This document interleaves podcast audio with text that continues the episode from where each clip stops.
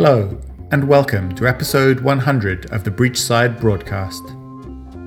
On tonight's episode, we have the conclusion of Led Zeppelin, followed by a set of Gremlin vignettes. But first, a very special message from our sponsor.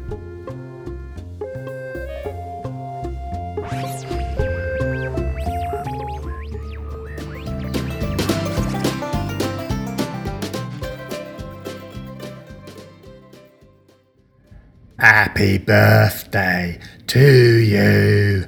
Happy birthday to you. Happy 100 episodes to the Breachside broadcast. Happy birthday to you.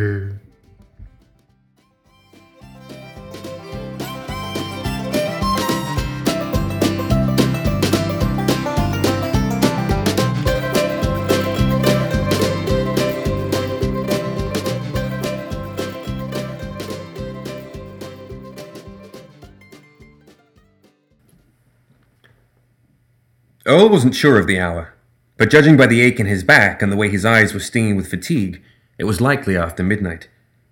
He stood for a moment and stretched, grimacing as his back cracked. At his feet lay a series of oily washers and copper piping and a partly disassembled gas valve. He finished refilling the hydraulic fluid reservoirs and testing the controls, and was now checking the gas valves for fatigue and cracking. Exposure to hydrogen gas made the metal brittle over time, and he wanted to replace any suspect joints before they were subjected to high pressure. In truth, any one of his engineers could have done these basic maintenance tasks, but the entire crew had pulled a double shift to get the ship ready for yesterday evening's test flight, and he didn't have it in him to make them stay late again to finish these few paltry tasks before the professor's inspection in the morning. Better he gets them done himself and let the crew rest. They had the first field test of the mechanism coming up in four days, and he'd need his entire staff to be sharp as tacks for that. A single miscalculation and. best not dwell on it.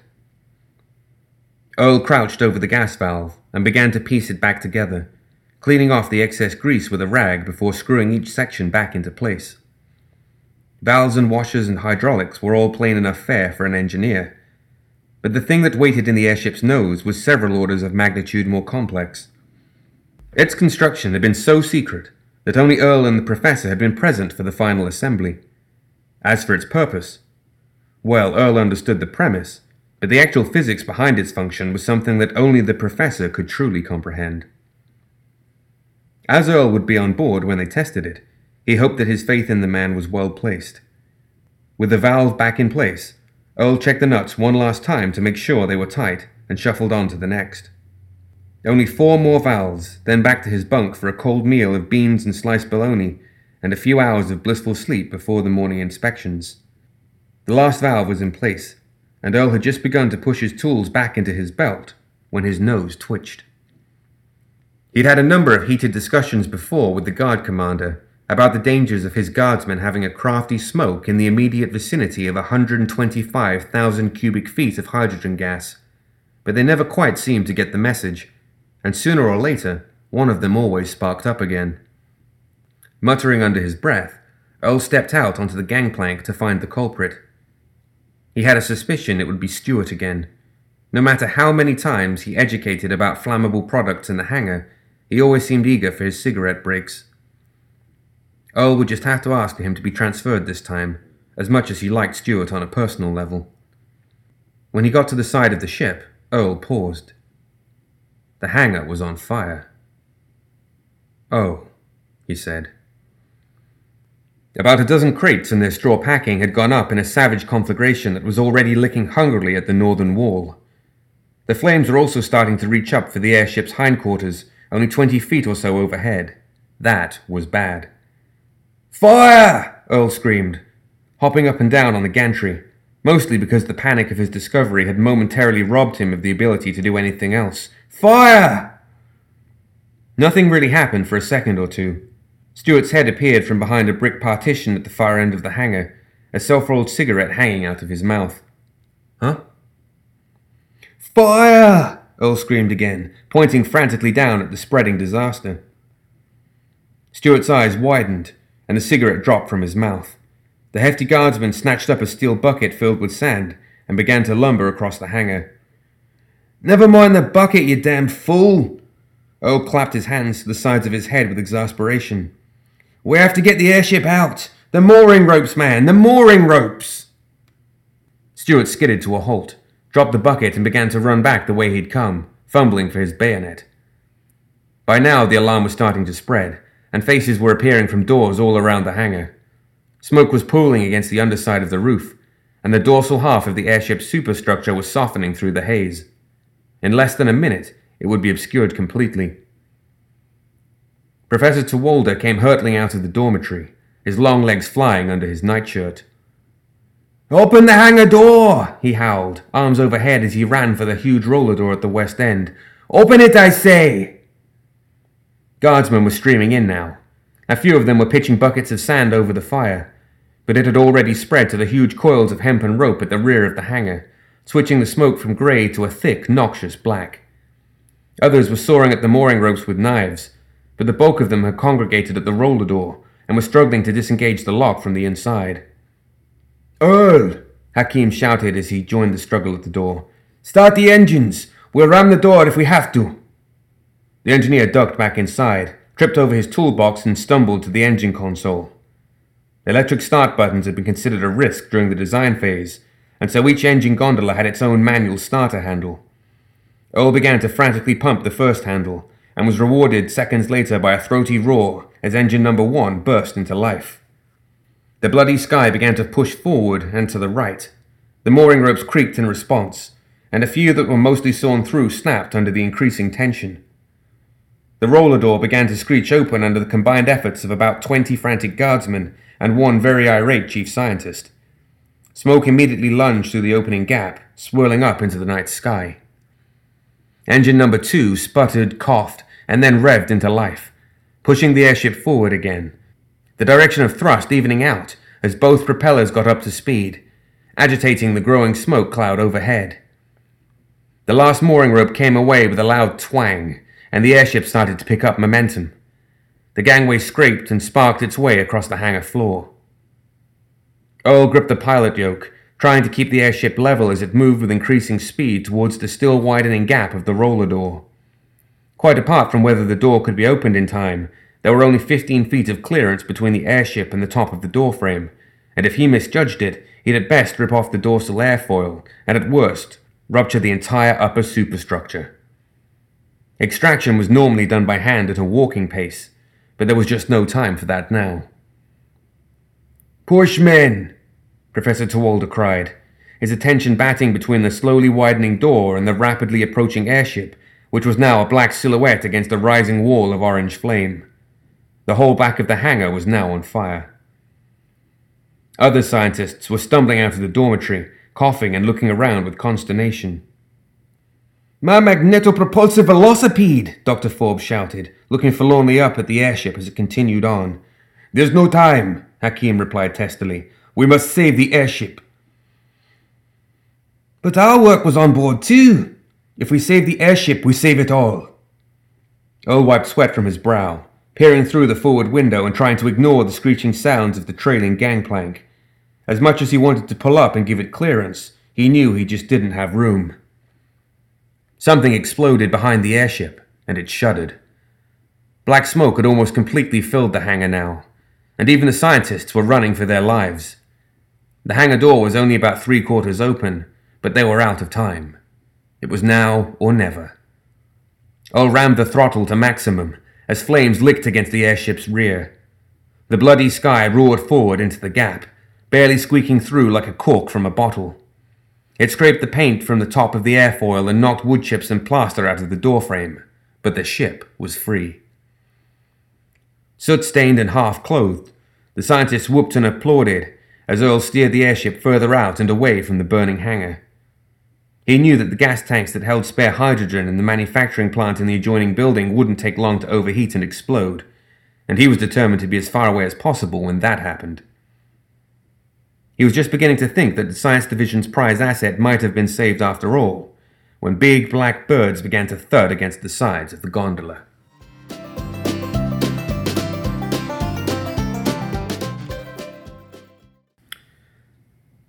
Zip had watched for the perfect moment, which he knew wouldn't be long in coming.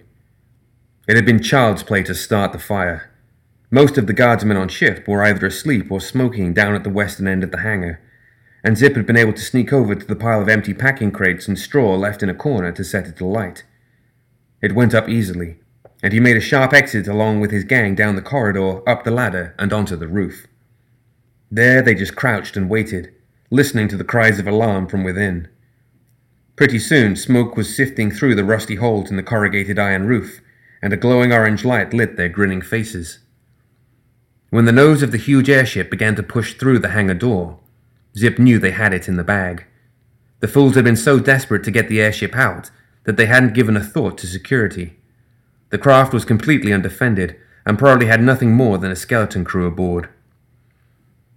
Ready, boys, he said as the bulk of the huge craft pushed through the door and out into the night. Teach them to fear the iron skeeters. The iron skeeters vaulted over the side of the hangar roof, spreading their wings and swerving down onto the flanks of the airship. They bounced against the superstructure and scrabbled against the trailing mooring ropes, but by and large they managed to catch hold of the underslung gondola and flapping gangway. It was a touch undignified, but effective. While his crew did the grunt work, Zip set himself to more important matters. He adjusted his harness and leapt off of the hangar roof, swooping down, rather majestically, he thought, over the heads of the frantic scientists. You have had the great honor of being the first. His sentence was cut off as he rose too high to be heard. He adjusted for another dive. To be robbed by the true sky pirates. This was the work of the Iron Skeeters.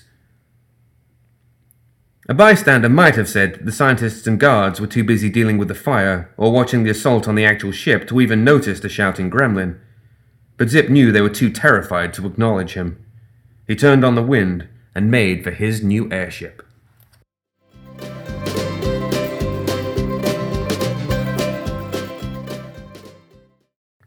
Professor Tewalder's expression did a complicated jig from frantic worry to ecstatic relief to confusion to recognition to dawning horror. He watched his airship escape the flames, only to come under attack by an unexpected flock of large black and green birds. Thieves! the professor suddenly exclaimed. They're trying to steal my airship! The night shirted scientists began to race in a bandy legged manner after the craft, waving in the air and shouting with indignation. The guardsmen were still busy fighting the fire.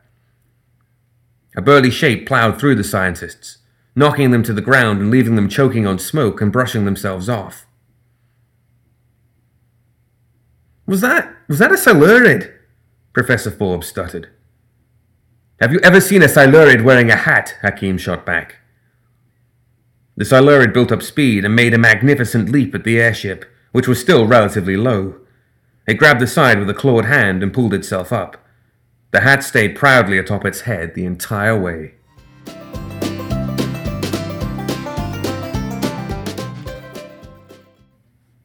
Quick as a snake, the marauder was on his feet, brandishing a pistol. Earl surreptitiously slid the back wrench into his tool belt.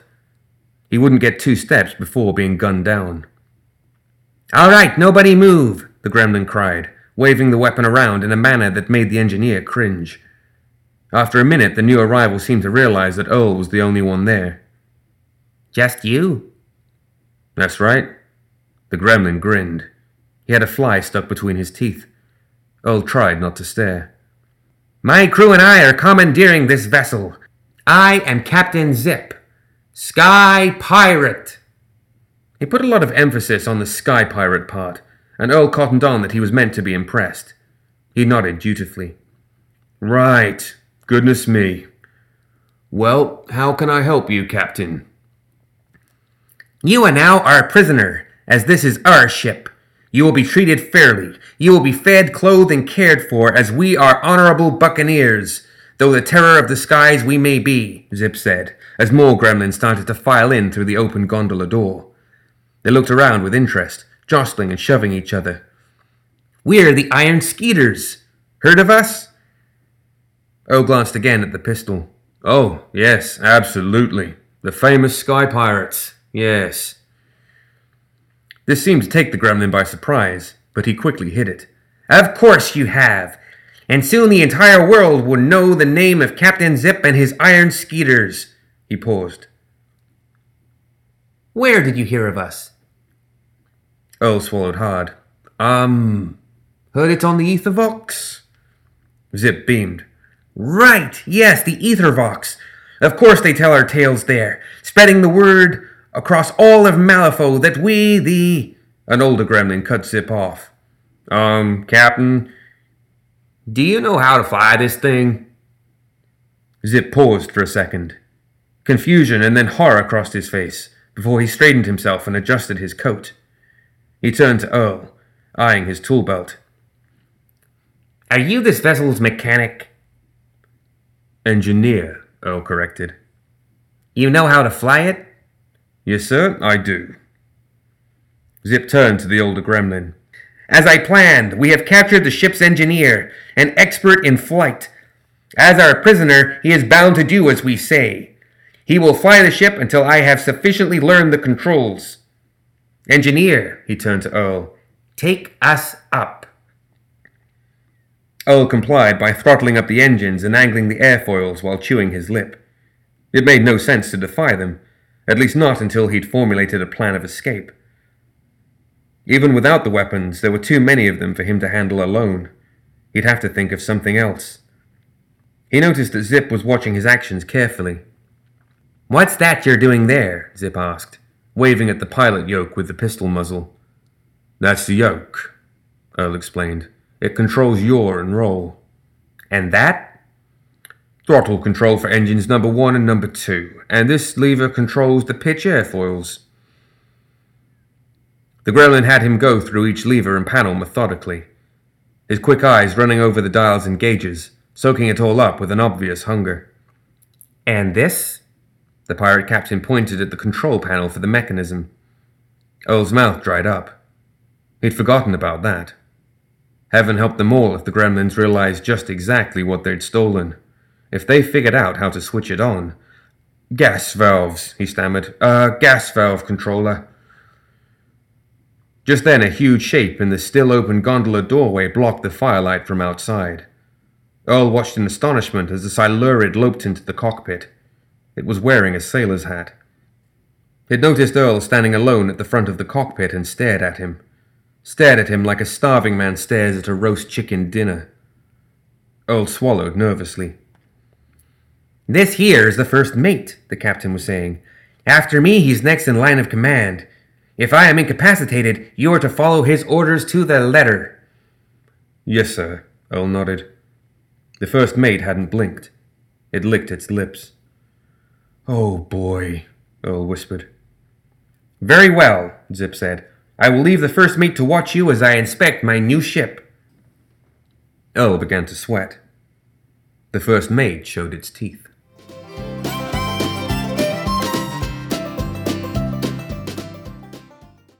This place is a treasure trove, Zip whispered hoarsely. They had crept through the ship, checking room to room. It was fully stocked with food and supplies, and it seemed like it had been preparing to transport some unusual items. There were windows along the wall out of which Zip could see the open night sky and Malifaux's twin moons peering back at him. There were some rooms more like cells, these doorless chambers were festooned with files and clipboards stuffed with papers and countless rolls of drawings and schematics, none of which made any sense to the gremlins. What did catch their immediate attention, however, were the objects in each room. Many were only partly constructed, or an unrecognizable scattering of components without purpose. But there were a number of other devices on tables and stands whose properties were immediately recognizable. The first thing Zip had found was some kind of pistol. It was heavier and bulkier than a conventional revolver, but an experimental pull of the trigger had lit the room up with a blue white flash and sent an arc of jagged electricity ripping across the far wall. It's a lightning gun, the older gremlin breathed, his eyes wide. No, it's my lightning gun, Zip corrected, thrusting the weapon into his belt. Hey! cried one of the others, staggering out of an adjoining room with his arms wrapped around a weighty metal object. It looked rather like an oversized bucket with a water tank on top and copper piping threaded around its circumference. What do you reckon this is? Zip cast his eye over it. While devoid of any engineering qualifications, and blissfully ignorant of everything that could conceivably be bracketed under the heading of science, Zip enjoyed fireworks as much as the next gremlin, and this thing looked kind of like a big metal firework. His pulse quickened when the object was turned around to reveal a heavy leather shoulder harness and belt affixed to the underside. Do you know what this is? he breathed, stroking the cool steel with reverent fingers. A steel? said one hopeful voice, piping up. I think, Zip said, his voice quavering with excitement. I think this might be a rocket pack. Say what now? said the other voice, mildly disappointed the sloshing tank didn't contain alcohol. A rocket pack for flying. I have heard tales of those on the Ethervox. They say. Zip was interrupted by a collective ooh as the gremlins gathered round to touch its magnificence. Get back there, Zip snapped, protectively hunkering over the device. This is a precision instrument. Hey, boss, called the older gremlin from a doorway near the end of the corridor. If you like that, you're going to love this. They stampeded over to the doorway and stared in. The machine was obviously meant to be ridden. There was a padded leather saddle and foot stirrups on either side. A curious metal bar projecting from the front held a series of dials, switches, and levers, and looked like it could be moved through several axes, judging by the joint at the base. Metal pipes projected from the sides and back, marked with the rainbow discoloration of extreme heat, and four large paddle shaped appendages protruded from the machine's midsection, made of wire and steel rods with some kind of thin silvery fabric stretched over them. It looks kinda like, started the old gremlin. A big skeeter, finished Zip. The sense of building excitement was irresistible. All the gremlins could taste something special in the air. Zip had been ranting for weeks about how this was all meant to happen, and now that they were here, they'd found a lightning gun, rocket pack, and a giant flying mosquito thing, and they hadn't even gotten round to really using the airship yet. It had to be destiny. This is it, boys, Zip said. This is our destiny. To take to the skies, to claim what is ours by force and by cunning. This was not mere chance. We are the Iron Skeeters, and we are Sky Pirates. A cheer ripped through the crew.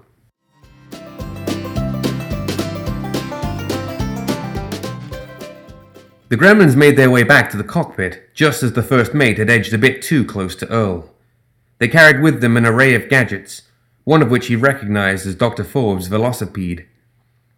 Captain Zip glanced out of the side porthole, and seemingly satisfied with the altitude they'd gained, turned his attention to the velocipede. Do you know how to work this? he asked, nudging it with his foot. I've seen the schematics, Earl said. I understand the physical principles, so I Sure, I could. I mean, yes. Yes, I know how it works. Zip was grinning. So can you build more of them? If I get you the parts? Uh, sure, okay, Earl nodded, feeding the Silurid's hungry eyes crawling all over him. Its long claws were moving indecisively, as though it was unable to decide which juicy morsel it wanted to eat first. Hear that, boys? Zip said. A fleet of flying machines! The gremlin crew cheered. Of course, there is no sense in simply having a flying machine, Zip continued. It must be done with style, flair. People need to know the name of the terror that is swooping down from the skies. Could these be formed to look more like skeeters? Magnificent iron noses which plummet from the air, thirsting for the blood of those. I want mine to look like a pig, one gremlin shouted.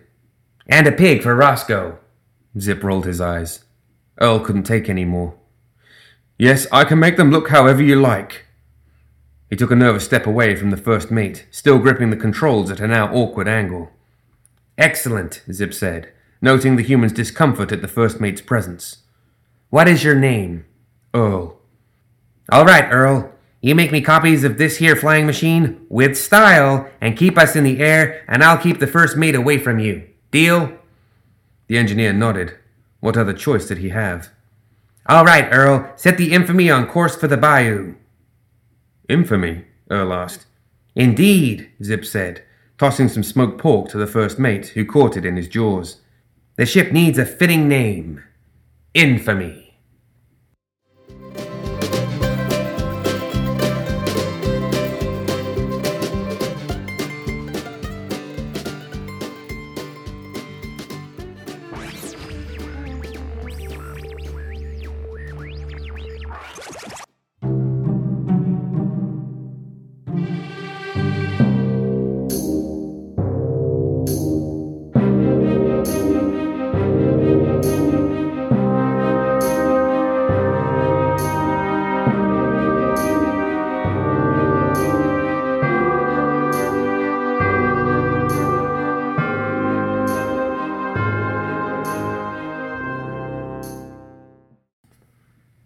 Gremlin Vignettes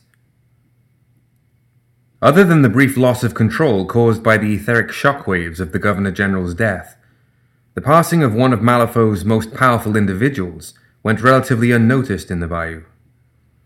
Of all the gremlins, Som'er Teeth Jones cared the least, and was, in fact, surprised to learn that there had been a Governor General in charge of the city in the first place. Far more important, at least in his estimation, was the nearby LeBlanc family. They had been sneaking into his lands and poaching wild pigs for months. But when Dempsey and LeBlanc, one of the bosses of the LeBlanc family, bumped into Summer at a Bayou Bash and spilled the bigger gremlin's drink, that was the final straw. Summer got his family all riled up on fiery speeches and moonshine, marched them south to the border they shared with the smaller LeBlanc family, and made his intentions known by ordering his minions to shoot the LeBlanc lands to death a truly withering amount of gunfire was pumped into the surrounding land. And when Summer finally trudged off atop his riding pig, the trees, mud, and underbrush of the LeBlanc family had been taught a dire lesson. Dempsey and LeBlanc responded to this insult by showing up at the next Bayou Bash with two tall hats that had been sewn together, making a single, double tall hat. There was a great deal of debate as to whether or not this counted as a single hat, but regardless of the legitimacy of the double hat, it was clear to everyone that Dempsey had offered a serious insult to Summer. The insult sparked off a bitter feud between the Joneses and the LeBlancs. And while the smart money was on the Joneses, nobody could deny that Dempsey and LeBlanc had a mighty fine head. As the Joneses to her south became embroiled in a feud, Ma Tucket turned her family's attention westward, across the Frostren and towards the Hollow Point pumping station. The humans had hollowed out a mountain and filled it with all manner of complicated and noisy machines, all of which had piqued her interest. Her bushwhackers crept into the pumping station in the middle of the night and set up a camp in the bowels of the humid and often insect infested machinery. The humans rarely spent much time in the half flooded tunnels, as the humidity and nesting insects bothered them, but to the bushwhackers, it wasn't much different than the bayou, save that the insects all tended to be smaller than their thumbs. Bit by bit, the bushwhackers began to steal from the humans at the pumping station. At first, it was just clothing and tools. A set of overalls would go missing, or a mechanical wrench would disappear from someone's workbench when they weren't looking. There were reports of things glimpsed or overheard in the tunnels and access vents, but these were dismissed by the union leadership as the result of hungover workers trying to blame their forgetfulness on an outside source. It was only when a crate of Abyssinian lightning rifles that had been earmarked for reverse engineering disappeared from the research labs that the leadership realized that their workers had been telling the truth. They sent constructs into the tunnels to run the gremlins out, but their advance was stalled by crude traps and a cackling gremlin with a large spoon. Despite numerous meetings, the Union has been unable to come up with a good way to drive the gremlins out of their tunnels, which amuses Ma Tucket no end. The Lacroix family, meanwhile, were locked in a battle with a much more dangerous enemy. Four years prior, the Red Cage had fallen from the sky and landed in the northern portions of their land. The initial impact took the lives of countless gremlins. But more worrying were the twisted creatures of desiccated flesh that crawled up from the resulting crater. Since that day, Ophelia has been forced to defend her lands against a never ending tide of twisted abominations. The number of abominations crawling from the crater has ebbed and flowed over the years. Some months the abominations pour forth from the crater in waves as thick as skeeters over standing water. And other months the Lacroix family can count the number of abominations they were forced to put down on both hands. The governor's death triggered another surge of abominations, putting Ophelia and her family on the defensive once again. Hiding behind their barricades, they pumped countless bullets, shells, musket balls, and catapulted pigs into the encroaching tide. But no matter how many of the things they destroyed, more clambered their way up out of the red cage. Realizing that her family would eventually run out of ammunition and be overrun, she hatched a clever plan to get the humans to fight the undead in her stead. All it took was a few dozen Lacroix spanking their bare bottoms within eyeshot of Latigo to draw the Ortega family into the bayou, at which point the Lacroix family scattered, leaving the humans to face the abominations. The Lacroix lingered at the edges of the conflict, picking off stragglers where they could, but for the most part, they were content to let the Ortega family do the brunt of the fighting.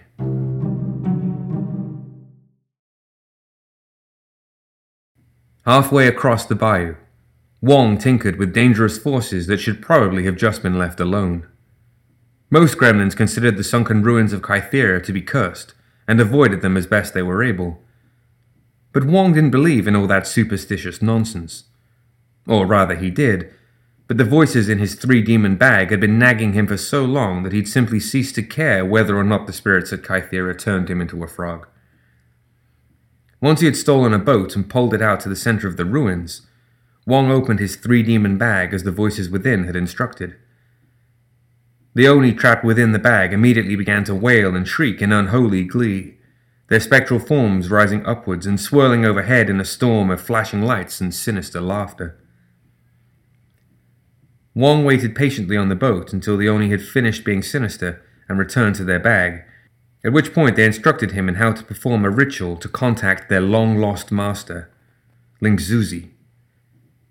By that time, however, Wong was getting a bit bored of being at Kythera, so he just sat down in the boat, chewed his toenails down to a respectable length, and lied to the voices, claiming that the ritual hadn't worked. After some initial confusion, they decided that Wong would need to consult with a more powerful summoner in order to complete the ritual. Thinking the voices had said summoner, Wong happily agreed to seek out the Bayou boss to see what he knew about dark rituals and powerful Oni. He didn't think Som'er would be much help, but if the voices thought differently, who was Wong to argue? Besides, Som'er usually had some pretty good hooch, and it had been a while since Wong had sampled some of his moonshine. In the weeks after the governor's death, the Turner family began to have issues with the steadily increasing numbers of bunyip along their southern borders. The seal like creatures had occasionally come upriver to prey upon the pigs that were plentiful in Turner's lands, but never in any significant numbers. Now, however, they were starting to carve out a niche for themselves in the bayou's ecosystem, and that niche seemed to be preying upon the corralled pigs of the Turner family, as well as the Turners themselves and willing to watch as their lives and livelihood were eaten out from under them, they turned to wise old Ulix to help them devise a way to keep the bunyips away from the family's corrals. With his specially designed fences and clever pig sheets, which were just large camouflage sheets that the gremlins would throw over their pigs at night to hide them from the bunyips, Ulix managed to significantly reduce the number of pigs the Turners were losing to the ravenous predators. Despite the relief of his kin, however, Ulix realized that this was a temporary solution at best. Their pigs were dying less often, but the bunyip population continued to increase with each passing day. Ulix proposed that he and his fellow ranchers start breeding the smallest and meanest pigs they could find to fight the bunyips. It would take time, he reasoned, but with selective breeding and a steady diet of bunyip meat, they could soon have a sizable number of surly pigs with an innate dislike for their one time predators. It would take some effort to convince his fellow Turners that breeding smaller, meaner pigs was a good idea, but he was confident that once the first generation of anti bunyip pigs had been born, the others would see the wisdom of his plan and follow his lead. The brewmaster disappeared from the bayou for a time, ostensibly to return over the mountains to secure more of the secret ingredients used to make his most intoxicating and coveted concoctions. Taking his tri chi with him, he traveled north toward the Ten Peaks, and then took a familiar detour toward the mountain town of Promise. There he met with his contacts in the Ten Thunders, who were pleased to learn that he'd ingratiated himself so thoroughly with the various gremlins of the bayou. His next assignment, they said, was to start agitating the families along the northern borders of the bayou. The Ten Thunders wanted the gremlins to launch larger attacks against the Guild and Union on the other bank of the Frostron, and to help with that, they had crates of guns and ammunition for the brewmaster to take back to the bayou and distribute to the most aggressive of the gremlin families. The brewmaster bowed and accepted the offered weapons without complaint, but he was silent on his journey back to the swamp. He was beginning to have doubts about his partnership with the Ten Thunders. They had given him what he wanted, that was true, but now they were turning his entire race into a weapon against their enemies. Gremlins did not care overly much for the survival of their kin, but the brewmaster had a larger perspective than most gremlins, and now that same perspective was bothering him. As he passed through Tong lands, he accidentally left the weapon crates behind in one of their villages. The Tongs had always been antagonistic toward Promise and the Ten Thunders, and the brewmaster needed to buy some time to consider the repercussions of his actions and the ultimate fate of his people.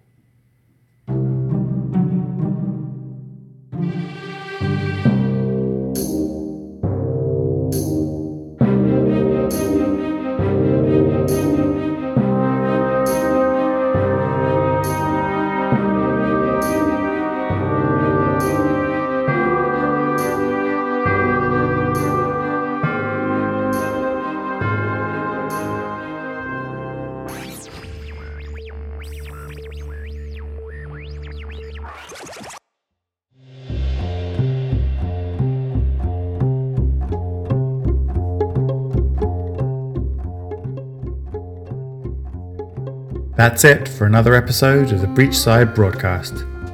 Here's to a hundred more. Join us next time for more Tales of Malifaux.